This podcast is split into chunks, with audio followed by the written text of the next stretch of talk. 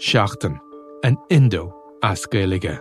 Táim i món iireachta i dhéanamh techt ar a chorp, agus súlagam amachchan seo gur féidir é a chur in uig ceart lena bhaintir féin. Scialtaí fis tuairrmaí. Tá sé dochreite nach bhéach ara i gcóna meáin an cheist sin eáil. Bhí an tála a gnám go raibh áthcáin reachtam. Íach sé tálann gribhann áthcá san i listúthe agus go mina frecht gá a clig ar ducha sin éair. Ná ní bhín ann dardarach se sin, bhín marmh. Seachtain. Find us on all the usual podcast platforms.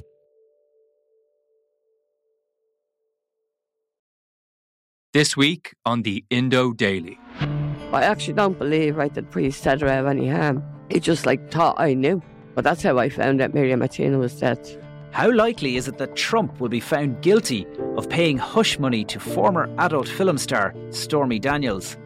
We're talking about involvement in serious drugs activity on both sides of the border, and as well as that, the procurement of weapons. Find and follow us at all the usual spots and over on the Irish Independent website.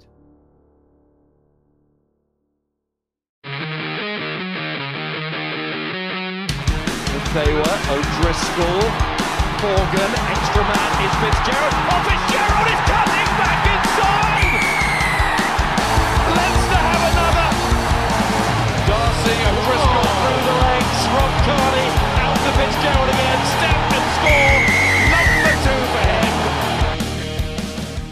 Well, the South African teams were brought into the United Rugby Championship to add a little more competitive balance, or at least that was the hope heading into the 21 22 season. But with seven defeats out of eight games so far between the Bulls, Stormers, Lions, and Sharks, are they maybe not as good as we thought they were going to be? That's one of the conversation topics we will be discussing tonight on the Left Wing podcast. Will Slattery here, joined by Luke Fitzgerald. Luke, how are you? Excellent, Will. How are you finding the new intro? You're, you're getting comfortable. I know, yeah. Eh? It's week two of the the more casual 2021 s kind of you know free form intro and i have my new microphone as well Yeah, i hope i sound yeah. much more clear for our Very listeners. professional, Will. Very Uh, professional. Yeah, I'm, I'm very impressed. Yeah. thank you yeah hopefully my lisp isn't quite as prominent it's, it's microphone character. It's, I like it. It's a bit of character. Yeah, I like it. yeah well we're going to be joined by Cian Tracey in just a couple of minutes to discuss all the weekend's action from the united rugby championship as well as that absolute cracker between south africa and new zealand it's an interesting time for rugby. We're still kind of getting our feet under the desk for the new season, but already a couple of interesting talking points springing up. Definitely. Uh, and yeah, I know I don't want to give too much away. We're going to get into it, but um, tricky start for the South African guys. Um, you know, interesting to see how they progress. Probably reluctant to probably rule them out or be too harsh too early, but certainly a tricky start for them. Um, is probably an understatement. Um, Irish teams have started well, which is positive. Um, again, we're going to talk about the South Africa stuff and New Zealand. I mean, geez, I mean, they just seem to get over the line. I mean, it was a really intra, uh, kind of an unusual match the way New Zealand finished. I know we'll, we'll probably talk, touch on a bit of that as well. Munster had a great win, um, and Ulster too. So I mean, it was a big, uh, big weekend for the Irish provinces. Hopefully, that momentum continues on because I'd like to see us have a few good wins and a good kind of run through into November internationals, high in confidence against a few brilliant teams, and to to kind of get the uh, get the excitement in the air for those games because we just, I, I suppose, New Zealand that week in November, you know, whenever they're up here, there's a proper buzz around town for that one, isn't it? So if we're coming in in good form, uh, I think that'll make it even better. So, um, yeah, loads to talk about this week, Will. Yeah, and one thing over the weekend that didn't escape my eye anyway was uh, you know a massive moment for, for supporters anyway, and I hope it doesn't come across as unprofessional. But alcohol is now being sold at games again, which is a, a big boost uh, heading forward this season. I saw a couple of fans of the sports grounds uh, had had a beer in hand, which is good. I hope the Like I went to Ireland hope the fans of USA. Rodney Parade had a few beers. Jesus. Well, I, I went to Ireland USA in the summer uh, the Aviva, and after ten minutes, it was about twenty eight nil. I've never wanted to drink more in my life, so uh, I'm glad. I'm glad now going forward. Uh, it'll be an option for some of these games that maybe aren't quite as intense as, as Ireland versus uh, the All Blacks. But for now, we're delighted to welcome back Cian Tracey to the show after a very busy weekend. Cian, how are you? Hey lads, how are you? Yeah, no, great to have you back on. Uh, another exciting year of rugby to come, and a lot's happened already. Even just last weekend, you know, two weekends into the United Rugby Championship, we had that cracker between South Africa and New Zealand as well. But We might start off, Cian, with a talking point. Uh, you know, it's kind of been talked a bit about after the first two weeks, and that's the performances of the South African sides. Obviously, four new teams coming in this year: the Sharks, the Stormers, the Bulls, and the Lions. And while it's obviously very early to be judging them in a meaningful way, it's been interesting to see how they fared over the first two weeks. Seven defeats from eight games. You know, even over the weekend, Connacht, you know, putting the Bulls to the sword after Leinster did the same the week previous. You know, what what have you made of their opening two two weekends overall? Uh, I think underwhelming. I think is it's fair to say. Um, I think you're right. It probably is. It's way too early to to judge it on a whole. But I think you know we were definitely expecting a lot more, particularly from a team like the Bulls have lost back to back games. I know they're they're two tough opening fixtures, but I suppose it's the manner of defeats as well. Um, I was having a look at it between the four teams. They've conceded 260 points in the first two rounds, 36 tries. Like it's it's crazy stuff, really. And you know, they're coming in off the back of the Currie Cup, and you know, I know you can say that they might be a bit tired or whatever, but you'd expect them to be a bit more battle hardened. And the way they're kind of falling off after kind of decent starts has been really disappointing. Um, you look at the Stormers in in Thomond Park, like they played some cracking rugby in that first half. Probably should have been more out of sight than 15 nil up than than what they were, but they just really, really fell off in the second half. The Bulls were the same in the sports ground, just, you know, started well, tailed off. So, look, it is far too early to join to, to judge it, but I, like it, it's a bit of a concern because you know so much is being said that there'll be a different proposition when they're playing at home, but it still looks like that's going to be quite a long time away. I mean, there's talk already that you know some of the South African teams are going to be playing their home games, if you want to call them that, in Italy. So um, it could be a while yet before we see them kind of hitting their their straps. And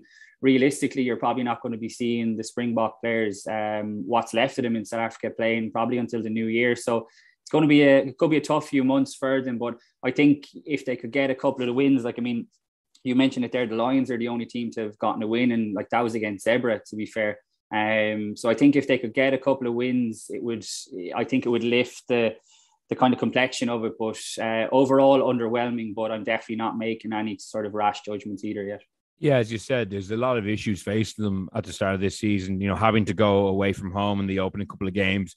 You know, playing Leinster, playing Munster in Thomond Park, playing Leinster in the Aviva Stadium doesn't get any tougher for most teams in Europe. You know, they would struggle to, to win those games. But then, you know, to be beaten heavily by Glasgow and the Scarlets as well in, in some of the games for the Benetton to beat the Stormers as well. And then when you, and when you make the point about the Springbok players who are away. While the Sharks have a lot of reinforcements coming over the hill, and you know, Siya Kolisi, Lukhanyo Am, Nkosi, Ox Nché, Mbonambi, I think joined over the summer. Some of the other teams don't have as many. The Lions, I don't think even have a guy. Maybe they have one player in the Springbok squad.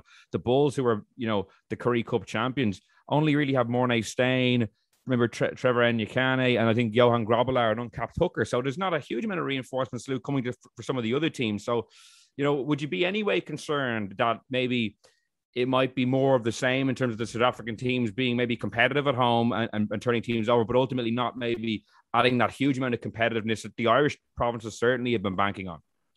Uh, yeah, I think definitely. Um, and probably a bit of concern. Like there's always going to be a, be a bit of a betting in period as well. I mean, we've got to remember how badly hit South Africa has been with COVID. Um, you know, so I think as well, there's probably that that is probably bubbling around in the background somewhere, even though, yes, they're coming in and we'd expect them to be a little bit battle hardened. But I think if you were to say, if you're to look at it another way, you know, yes, they look battle. They might, they might well be battle hardened, but uh, like they've seemed to have fallen off quite a bit in the second half of the games. So maybe that would lend itself to that point of view that look, they just looked at it's you know been a long old truck, you know, trek for them. They're now open in, in the northern hemisphere for a couple of weeks touring. You know, that's always been challenging for South African teams. Um, even though they have the added advantage of not having too much of a time zone difference. Um, you know, versus say when they're playing in, in you know in Super Rugby and things like that. So um, yeah, it's a tricky one to know. Like I'm, I'm probably a bit cautious to cast judgment so quickly. It certainly hasn't been a good start, um, and it was hard to know really what to expect as well, wasn't it? Like I do think that the Irish teams in Europe are pretty hard to beat at home anyway. But as you said, there's probably two that were a bit worrying. Um, you know, I don't think Glasgow are any great shakes, and you know, Scarlets have been on a downward trend since that victory, uh, you know, a couple of years back against Munster in the final. So um, it's a tricky one to call. I'm cautious not to get too you know, not, not to be too downtrodden on, I still think they're a great addition, and I do think they will get better. Um, but there's an unhealthy, few unhelpful things that are probably, you know, don't help in the backdrop in, in terms of this season, particularly, you know, as as as Cian alluded to, you know, they might not be able to play any games in South Africa. Like that'd be a bit that's huge for South African teams. And also I think you know, leaving aside the rugby, the rugby advantage of playing at home, um, you know, it probably doesn't really bed the competition in that well there. You'd probably like to have a few supporters watching a few good games down there as well.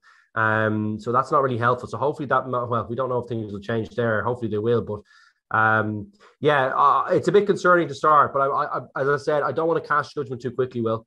Yeah, Keenan, I suppose one interesting thing, and it kind of goes to the Connacht Bulls game as well, was that one of the fears from maybe a Connacht perspective even was that four big South African franchise coming in, they could be the team that was squeezed out. That's why it was such an interesting game to come early in the season. We had Jake White's comments, obviously, before the game as well, which you might touch on in a minute. But it was a real litmus test for Connacht, given that they are a bit, a bit of a crossroads, considering that it will be very difficult for them to get back into the Champions Cup. And from that perspective, you know, it's a really crucial win to get early in the season, to kind of just kind of a, you know a shot into the air that they, they they can take on these South African teams. Yeah, absolutely. I think particularly after being beaten to to Cardiff last week, um, going seven 0 down so early at home. I mean, I know it's only week two, but if they had lost back to back games there, there'd be huge pressure on them and question marks being asked. But yeah, like the manner of their win was so impressive. Um, five tries scored by backs, but you know the pack did so much work um, and that's been an issue for Connacht so, so often in the past is that the pack just haven't been able to live with the, the, the bigger teams. And to be fair that the Bulls are like they're a powerful unit um, up front but um, I just thought the Connacht were super, super impressive. Um, Tom Daly and Tom Farrell in midfield just looked like such a brilliant axis together. Um, guys like, you know, like they had a strong bench coming on as well. Leva Fifita coming, you know, he's going to add a, a good bit of bulk and you know, he's got big boots to fill in in Quinn Roux. You know, Quinn Roux was there to do a job, and uh, like sometimes it's easy to to look at a sign, a new signing coming in, and thinking what he's going to add to the setup. But Connacht are kind of so hamstrung that you know this guy, you know Tongan international, a big beefy lock, is actually coming in to replace uh, like a similar player rather than adding to the setup, if you know what I mean. So that's kind of been Connacht's issue. But um, as a starting point, I thought it was hugely impressive. Um, I was chatting, I was on the Connacht press conference today with um, Andy Friend, and you know you mentioned Jake White's comments and like Connacht are not not happy about that at all. Um, I suppose like they weren't aware of what he had said before the match, and I'm sure everyone has heard them at this point. But just making out that Connacht are basically a second second class citizens and have to make do with Leinster's cast-offs.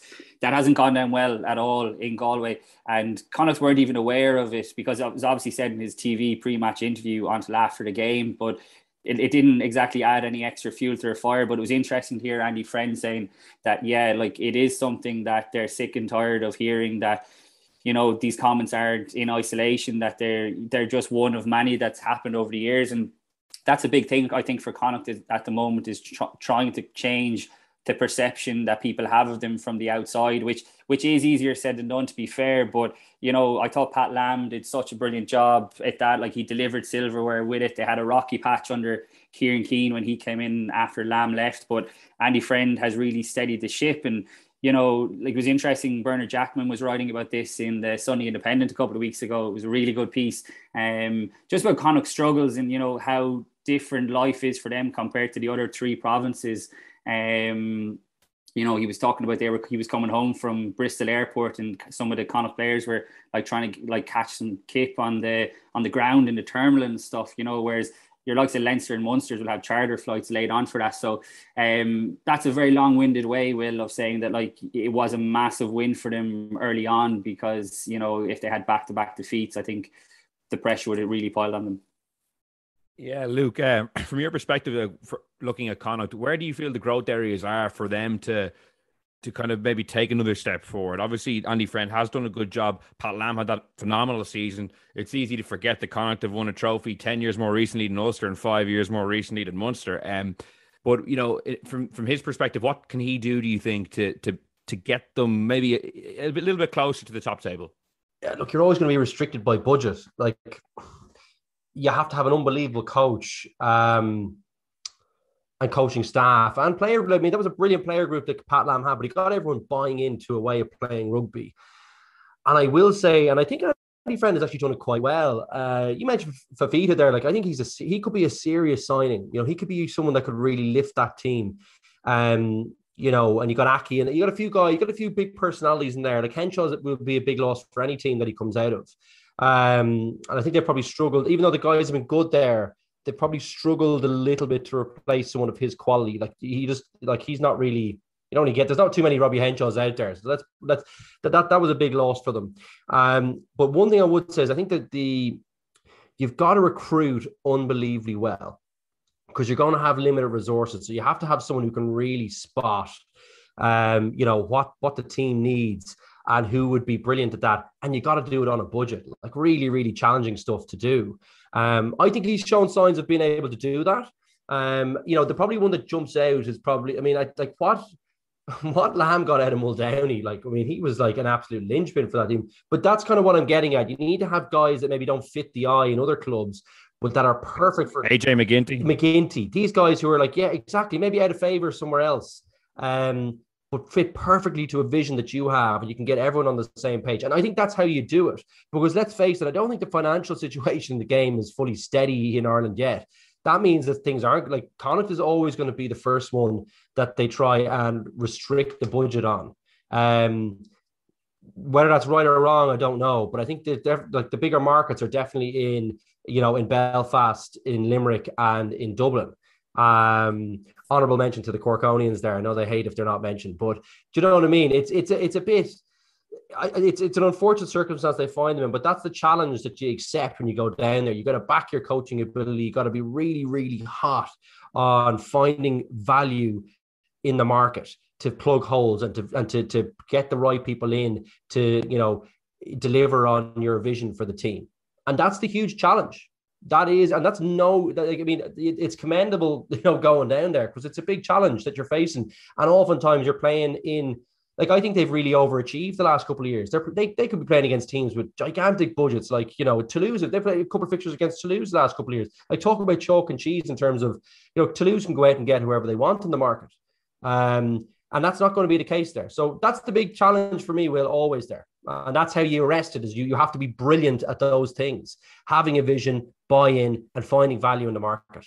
I think there's a bit of I think there's a bit of um, Pat Lam in Andy Friend, Luke, in, in that regard. I, I, I think he does have a vision for Connacht, and I think it's pretty aligned with what Pat Lam had. To be fair, and you know, you look at guys like I mentioned, Tom Daly and Tom Farrell, like they've really reinvented themselves since they've gone to Connacht, and you're right, like they have really bought into it. But I think you look at sort of Andy Friends, you know, um, the the transfer business he's done in terms of the Australian market. You know, a guy like John Porch, I think, has been really, really unheralded since he's brought him in, been excellent. And you look at Mac, Mac Hansen's try last week. I mean, I know it's only round two, but it's probably going to be a try of the season, definitely contender. If you won't see many better than it.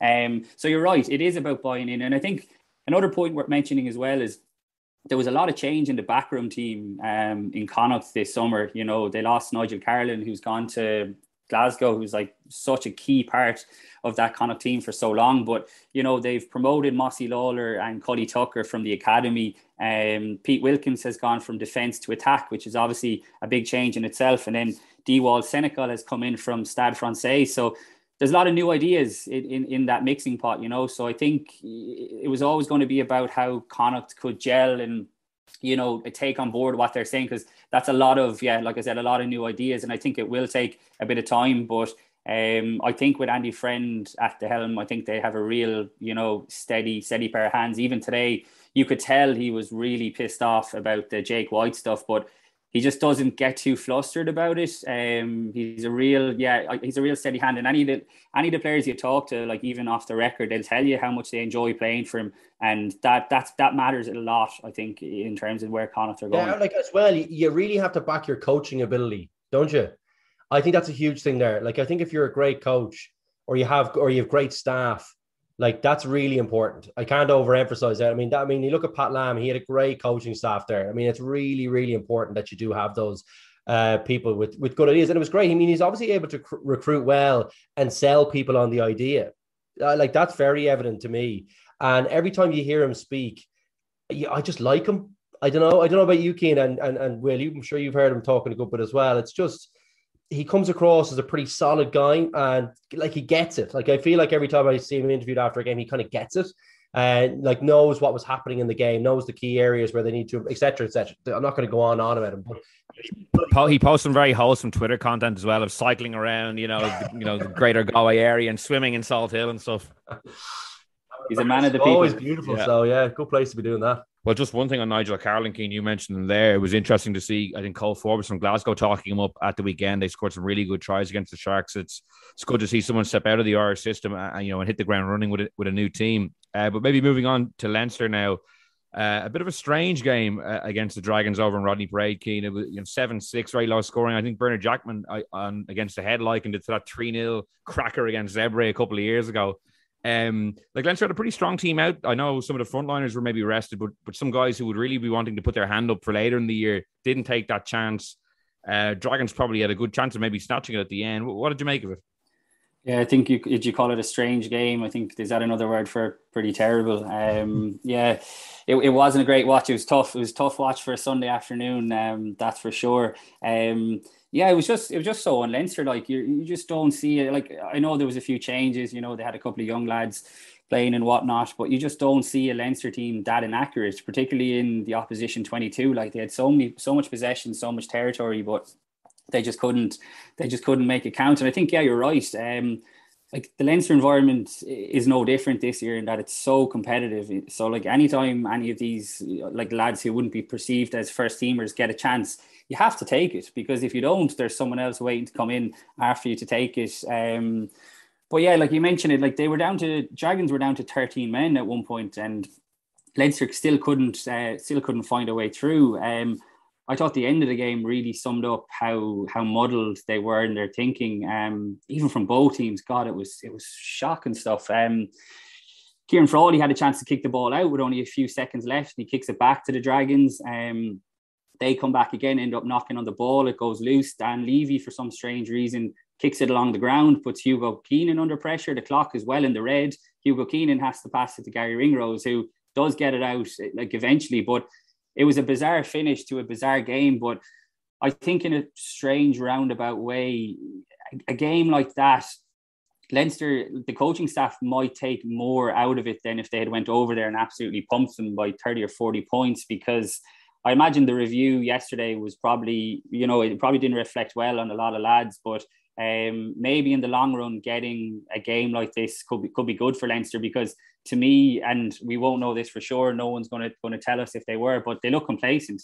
um, they look like they took the Dragons for for granted, and they just about got away with the win. Yeah, just in fairness to Kieran Frawley, because I was watching the highlights back last night, I think there was about 10 seconds left. If he put that out, I think they might have had a line out in the 22. I think he would have had to hold it for a little too long and he might have been caught in trouble. But I take your point. Uh, the, the, what happened after that was was definitely strange. Uh, Luke, on Cian's point there about them taking more from that performance, you know, they've played the Dragons a lot over the last couple of years and, and, you know, beaten them very easily. Will that Monday morning kind of review of the game, will that be very beneficial, do you think? Or would they would it be, would they have been better off just putting them to the sword? Um yeah, look, I think there'll be some better. Like I think the coaching staff in these situations will always take the opportunity to um make sure that people remember that you're you're you know you got to be on it every week. Uh, it doesn't matter who you're playing and um, you know there's personal standards involved. And i'm sure they'll be there to remind them saying like look there's a few people here that need to take this opportunity. This is a squad littered with internationals. If you don't play well there's an international behind you waiting for the opportunity. So uh, you know make sure that if you get a chance like this again and you might not but if you do make sure you take the opportunity and you play well and you take it seriously because you could really see it around ruck time. And i thought uh, in the contact area particularly you always see when teams are not up for their so they're just you know half a percent off. Um, I mean, the amount of times that the ball was ripped out of someone in contact, or the ball was dropped, or people were overrunning things and in bad positions. Like oftentimes, where you'll really see it, like it, whether it's very obvious is, is the contact, right? And I thought they were poor in areas there, but really your preparation to be in a good position to receive the ball that's something that I think you really see when teams are slightly off it. So when you're in a bad position to catch a ball, if you're overrunning, if you're not getting back in position early enough, um, you know that's where you know you know a pass becomes very hard to throw. um, because you're overrunning it, you drop it. it. You could really see that throughout the whole game. It sounds like a weird thing to say because it's hard to measure, but that's I look at that oftentimes and say, well, you know, if you're really on it, like if in a, on a big European day, that person is like a half a yard deeper. They've worked a little bit earlier to get back in position, to make the pass a little bit easier, to give themselves option to throw. And, and, and, and the knock on effect is that everything else flows easier, everyone else's position is better, etc. etc. So these things always have a knock on effect. And I thought I saw loads of that with Leinster. Um, and I'd agree with the, the very odd finish kind of I think really did. It was it was an apt finish to that kind of game. Like I mean, the kick on the ground at the end was bizarre. Like I know Dan Leavy hasn't played Dan Leavy hasn't played much rugby, but that was a moment of insanity. I was like, like his game was purely built around beating the crap out of people, and he and it was great to see him get a nice run off. But like trying to like do a little dab up into uh, into someone's hands with the tip of your boot, that's not something that I'd associate with someone like him. Um, I watched it back a couple of times, Luke, and I like I just couldn't stop laughing. He looked like a guy who'd never kicked a ball like on the ground in all in all his life. For a professional rugby player, it was bizarre. It was like this, like I, I don't know, I don't know how to describe it, but he did not look like bizarre. I was like, you know, I know what he was trying to do, but I was like, that'd be pretty hard on a flat pitch with a soccer ball to your mate, like because you'd have to even be quite deaf not to overdo it with a soccer, you know, because he was far. It was the I don't know. Look, it was a moment of madness, but again, it fit it fit the bill for the game because even the Dragons. I mean, they threw. I mean, the, the kick, like Rhodri uh, Williams, that kick over the like, what was he thinking? Mm. Like, even that they got yeah. another opportunity was it was bizarre. So yeah, look, it was a bit of a weird game. I thought the Dragons were quite good in that. Um, they got off the line quite hard um, and they pressurized the Leinster's first carrier a huge amount. But often, oftentimes it was like a single defender, like oh, it was the third or fourth defender rushing up really hard. The reason I highlighted the positional thing, which probably I should have alluded to earlier on, was that Leinster never were in a position to tip that ball on and to take advantage of that single runner, single kind of defensive guy coming out of the line, putting massive pressure on. If you're in a better position, if you're up for the game and, and you're ready and, and kind of waiting for the opposition to kind of do this to you, I think they expose him. That's why I think on another day, Leinster would really expose him if they were on the money. So it's probably a timely reminder for some of the younger guys to not be complacent. Like they've pumped all these teams for a couple of years and everyone looks like a hero. But now they're kind of coming, well, there's not that many opportunities. All the internationals are back. You know, there was only a few guys away with the Lions. The internationals are there. So, and these opportunities are absolutely gold for you now. Um, so yeah, I think there'll be a lot of people who might be disappointed, and you know, um, you know, it might take them a very long time to get another opportunity. So they'll be reminding them of that. Will that's definitely it's an opportunity for them to do that.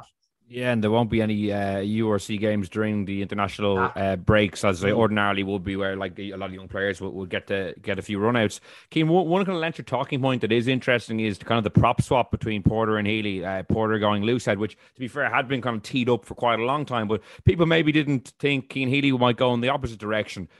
You know, it, it could end up being really good for for both players, for Leinster, for Ireland if it goes well.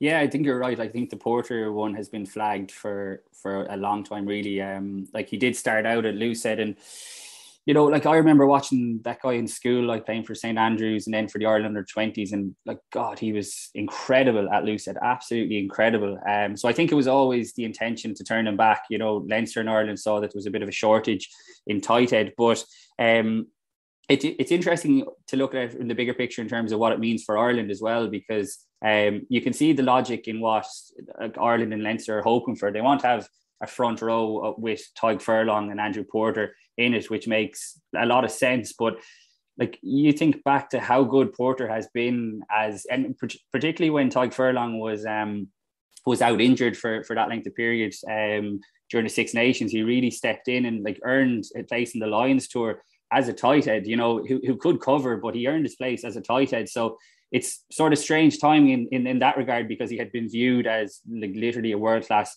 tight head. But um, if Porter is the start for Ireland at the, in the loose head, um, it leaves a bit of a gap, I think, behind Tadhg Furlong at, at, at tight head. So you're kind of looking towards um, a Tom O'Toole maybe, and maybe that's the man who Ireland think are going to carry the can. But I think in terms of Cian Healy, I don't think many people saw that coming. Luke might be able to give us the inside story and what what, what was going on, but I don't think many people saw it. I think when Leinster signed Michael Alaalatoa, who looks like a very good signing to be fair, um, and I think he, he'll really fit into the way Leinster are trying to play. But um, yeah, it's a big move. I mean, I remember talking to Mike Ross about this. Uh, I think earlier this year, um, and he'll tell you like it's it's much harder to go from loose head to tight head than it is to tight head to loose head. So um, it's obviously something Cian Healy has been training with all summer. Um, and I think he's actually done pretty pretty well in the scrum um, in the first two games um, that he's come in. But I mean, doing it in these kind of games is very different to doing it in international rugby. So I think it's going to be very interesting to see um, how that plays out. Like you look at the body shape even of Andrew Porter. Um, I remember seeing preseason pictures of him um, in training and that, and thinking, God, like he's really looks like he's shed down. Like maybe the, the loose head thing is happening. So I think it makes a lot of sense to move to move Porter back, and I think it'll be fascinating to see how Cian Healy goes at tight. Yeah, it's an interesting one. You know, the the the, the point you made from Mike Ross saying it's easier to switch from tight head to loose head because you know uh, even you know, I, I know swapping sides like Finlay Bealham against Georgia in the autumn, like had you know a tough time when he was swapped over. Like it's not maybe as easy as people might think on the outside looking in. But Luke, I know you wanted to talk about the Cian Healy switch and and what it might do for his potential longevity, maybe playing a little longer, perhaps. I think so. I mean, like, I, look, we've got to say that. Like I still think Cian Healy's, you know, and and uh, and Kilcoyne's been playing very good, but I still think that's a tight enough battle between those two.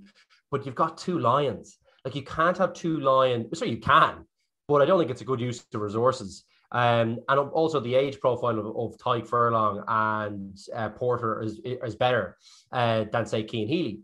Um, so I think that you know you have to have your two lions starting for you, don't you? I, that, that, and that's definitely the logic. They can't say, well, we're going to have them there for 40 minutes each, or one of them for 50 and one of them for 30 every week you've got to try and get them both on for 60, whatever, 70 minutes um, in, in, every game because it's a huge advantage for you. So that's the thinking, definitely, in terms of the resources. From Cian Healy's perspective, you know, he's kind of a versatile guy anyway, you know, like, and there's no, look, it's very hard to find a better athlete than him. Um, and he's fairly grizzled at this stage. Uh, I think that's really shown. Like, it'll be interesting to see how he gets on against the bigger opposition if those days come. They might well not. But if they do, he looked bloody good against Dragons. I mean, I'm sure you guys would have seen that scrum where you could clearly see he popped straight through the uh, the loose head and the hooker uh, for that scrum that that the scrum pen that Leinster got. I mean, it was an unbelievable power. And then maybe the whole scrum was going forward. I wish I knew more about it, but you could you could clearly see him busting through that part of the, that you know the the loose head and the hooker. Um, so I mean that I thought he looked, and they were all giving him the head pats as well. So usually they have a good idea what's going on as well. Um, so really positive for him. I think he's, you know, the versatility will definitely extend his career out. Uh, I mean, tight head, if you can, if you if you can get, you know, people will, will take 20, 30 minutes from a tight head. I mean, that gives you real longevity because he's so mobile anyway compared to most props. Like he's probably coming into a part, part of his career where he's almost like normal mobility for a prop um, having always been, you know, a bit of a freak show. So uh, just shows you what a good athlete he is. So hopefully that goes well because I think for Ireland, you know, yes, you like if you're really stuck, you know, maybe you go back to Porter if Tadhg Furlong has a long term injury.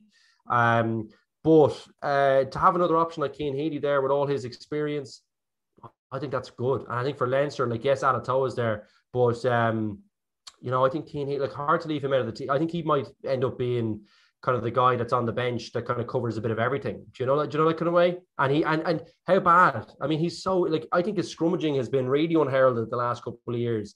Um, as I said, you know, with limited uh, experience in the area myself, um, only having talked to my father about it, he thinks he's been he's a real technician in there, particularly at head. Obviously, learned the trade at tight head, but he thinks he's a real technician in there at this stage of his career. Um, so having him around, I mean, he's got le- plenty left in the tank, I think. Yeah, and it's funny. Cian mentioned earlier about how Andrew Porter started out as a loose head, like Cian Healy back in the day started out as a hooker. You know, when he was in school, a really dynamic hooker. So he could have played the entire front row by the end of uh, by the end of his uh, career. Um, Cian, we might kind of move on slash uh, coming towards the end here. South Africa, New Zealand over the weekend. You know, a, a clash of the absolute titans. It was it was. I don't know if I'm over egging it because it's the last big game I've seen, but it, it definitely felt like one of the better test matches I've seen in the last ten or so years. You know were these are South Africa the top dogs now? Obviously, got after the Lions tour, you know, got a lot of criticism for the style of play. It was a good Test series victory for them, whatever about how they went about it. But to beat New Zealand, and they they played well. They seemed to got the balance a bit better for for that victory. They weren't kicking it quite as much. They weren't. They, they seem to have a bit more like kind of I don't know dynamism about them. Is that fair to say? Yeah, I think it is. God, like it was. I agree with you. It was an absolutely cracking, cracking game, and it was a fitting kind of way maybe to finish the the rugby championship. Um, I mean, seeing the videos of Rassie Erasmus watching the game in his boxers and having a couple of beers was just like I don't know. It was it was it was something else. But um, yeah, like there was just so many standout moments from from the game. Like Luke Anu Lukhanyo Am's oh. pass, who by the way is he just, is unbelievable. He's such such a brilliant brilliant player. Like, he didn't um, have much time to get like he just literally got a glimpse of that and did it. It was unbelievable. Yeah, like like I actually had to watch it back like so many times to see like how he managed to do it. I'm still not quite sure. He just made it look so easy. Um, but there were so mo- so many moments of absolute brilliance in the game from both teams. To be fair, um, even you know Ardie Savea's try an absolutely stunning set piece move, which I'm a sucker for. But um, yeah, like South Africa have definitely earned their place as top dogs. I know New Zealand won the rugby championship, and they, you know, we talk about the finish in the Leinster Dragons game and it being so un Leinster like the finish in the in the All Blacks um, South Africa game was so un New Zealand like. Uh, like how many times do they get into those positions and just see out the game? And then for even to be fair, for a referee to ping them for offside in front of their own post, I was like, okay, Come maybe on, they're maybe they're, yeah, yeah, absolutely, yeah. Like I, I, Ireland in particular have been on the end of some, you know, tough decision near end of the games against the All Blacks in the past. So um, it was, yeah, there was something nice about seeing them being pinged. And to be fair, like you watch it back, they were a mile offside, and it's great to see the the offside being policed, particularly at that stage of the game. So yeah, look, it was it was an absolutely cracking game, um, and it looked and it was great to see South Africa play a bit more rugby as well because like as neutrals, like that's what that's what we, we all want to see. But I suppose in terms of the All Blacks, you know, ending on a losing note, they're going to be coming up to this part of the world in a few weeks, and like you know, Ireland are going to be playing them in Dublin. So already looking forward to that. Yeah, and just so, some points on the South African performance, like Duane Vermeulen, I thought looked brilliant. You know, he got a huge turnover there towards the end. Obviously, he's going to be coming up at the end of the autumn internationals and playing for Ulster.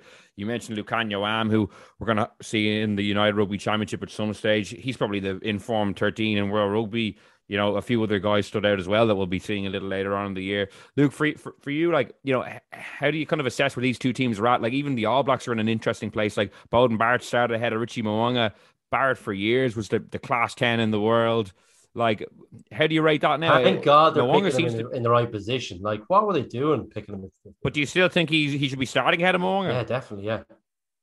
Yeah, hundred percent. Yeah, like he's he's one of the best. He's one of my favorite players to watch. I won't be ever I'll be, always be picking him at 10. Always. Uh, his problem is that he's bounced around a little bit as well. Like he's done a bit of a tour end and he do a bit of a trip to Japan and all that kind of stuff. That that never helps, even though they let them off.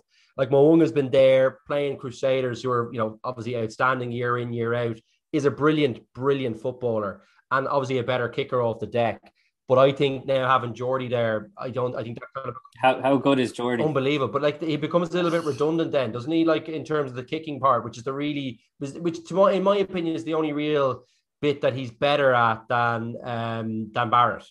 Like Barrett is a freak of nature. Like he's so quick. He's a big guy too. He's strong. Um, and he's so fit. Like I know Mo'unga's fit too, but I, have said this to you lots of times. Will like the amount of times that I see uh, you know, Beauden Barrett on the end of, do you know one of those lung busting kind of plays where there's a big turnover or something? He's the last guy to score the try, or he's the, you know, the last guy to make this try saving tackle. He just always seems to be in the right place at the right time. And he's a brilliant, he runs the game brilliantly. Um, I never understood not picking him at 10. I thought it was, I've always think it's a mistake. Um, you know, your best player should be at 10. I, I, I firmly believe that if you have if, if he can play 10, your best player plays 10. Yeah, Cian, what, what do you think about that? Like, you know, I think it's a lot closer than Luke is saying. I think Richie Mo'unga. Oh, no, sorry, hang on, hang on. I'm not saying he's brilliant. I'm, just, I'm not, not brilliant. Hang on. That's putting words in my mouth. Hang on, let me, stop that for a second. But Beauden Barrett's one of the best. He, on his day, he's the best in the world, I think. Yeah, but uh, well, my point is, I is is his day is his day not done? But is is Richie Mo'unga has now has he supplanted him? I, I, from what I've seen of Mo'unga over the last year since COVID happened, and Barrett hasn't, as you said, hasn't played as much. I think I think Mo'unga has been unbelievable. I think, and even at the weekend, I didn't think Barrett had a great game. I agree with you. Like I think Mo'unga is absolutely incredible, and I wonder how much of it, you know, was rewarding him. Like Luke touched upon, you know, he was, you know, starting ten for the Crusaders while Beauden Barrett was off earning his, you know, few shillings in Japan, which he's well entitled to do. But I agree. Like I think both players at their peak. I, I don't think for a second that Beauden Barrett is anywhere near finished. And I think both players at their peak on their day, like I would have Beauden Barrett like every day, just just because he's so exciting to watch. Um, I agree with you, Luke. Like his fitness is absolutely like just you, you you hear that though, like in the preseason when his Bronco scores are always like ridiculous and things like that. But he has this kind of understanding as well with Jordie, um, who I think has been absolutely insanely good in the rugby championship. Like his his chases on restarts are just incredible. Um, he's a big, but how quick yeah, does he move yeah. for such a big man as well? There's just something in those Barrett genes, like, isn't there? Um, but I think uh, he's been one of the real success stories of um, of the rugby championship for the All Blacks. Mm. And it, it really does set things up so nicely, I think, ahead of the autumn internationals. Like I, I, I tweeted it today, the kind of the fixture schedule. You have so many good games, and I know South Africa are probably top top of the table now after you know winning the you know winning the Lions Test series, beating the All Blacks in that great game. But at the same time, I think there's a lot of flux generally in international rugby. Like there's probably five, Six Nations teams who can beat each other. You know, Australia had two really good wins over South Africa. New Zealand beat South Africa, but then also lost to them and looked a little vulnerable at times. I think it really does seem to be up in the air heading into November. Luke. It is. Do you know what's really interesting? I think is it's kind of the World Cup cycle. I know it's real early to be talking about it, but um, you know, there's lots of teams like like I think you know, yes, we're talking about New Zealand and, and South Africa, and I do think South Africa probably are nudged ahead and are probably a little bit more settled than New Zealand, maybe. Uh, might sound like a weird thing to say, but just if I feel maybe a little bit more settled, or have a bit more of an idea about, you know, who's in the key positions, what type, you know, how, how they're going to play. And I think they, they only play one way, really. I know they expanded slightly in the weekend outside of the usual, but um, I think that was because all the talk about the negativity. I think they tried to catch them on the hop, and they did to a certain extent. Um, but I think New Zealand are still kind of figuring a little bit out to me uh, if, when I'm watching them. Um, and in terms of World Rugby, there's a few really young. Like I, I, I think there's been a real nice transition into a few like you know younger players coming through as well. People that I'm really, particularly in the Six Nations. Um, really exciting competition as always. But I'm really interested to see how those guys kind of kick on um, you know, in in, in the Autumn Internationals and see kind of because I think it sets up nicely for a brilliant. I think this year's Six Nations is going to be an absolute whopper um, uh, Whopper go around because I think France are getting better. Uh, Wales is, you know, I don't know how they don't know how they do what they do, but they've got a few really exciting young young guys coming in. Um, you know, I, can't wait. I think Zammit. I, I, was so surprised we didn't see more of him. Um, you know, on, on the Lions tour, but there's a few guys like that that I'm really excited to see. And the English guys, I mean, they've had a few brilliant under 20s teams. I think a few of those guys, not a few of those names, might be popping their head up.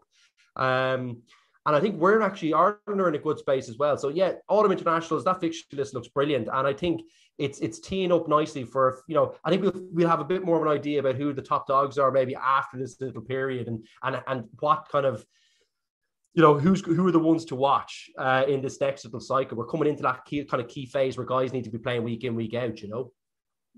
Yeah, Cian. Cause, uh, so if you look at the World Cup cycle, like uh, you know the Masters or something like that, I think this next period is kind of like moving day, yeah, where like time. teams are kind of jockeying for position. There's so much interest. Like even England and Eddie Jones, like that training squad he named recently, like getting rid of some of those loyal guys. He has back time and again. Billy Vunipola gone, Jamie George gone. Finally bringing in some of the the younger players in the Premiership who a lot of people have been clamoring to see. Like they, he has a bit of a rebuild on his hands, and there's not a huge amount of time to do it. But obviously, Rassie Erasmus showed in the last cycle at, at around a similar period, it can definitely be, be done. There's there's a lot of teams who are doing well, but also a lot of teams who who, who want to maybe tweak some things or make big changes, like England.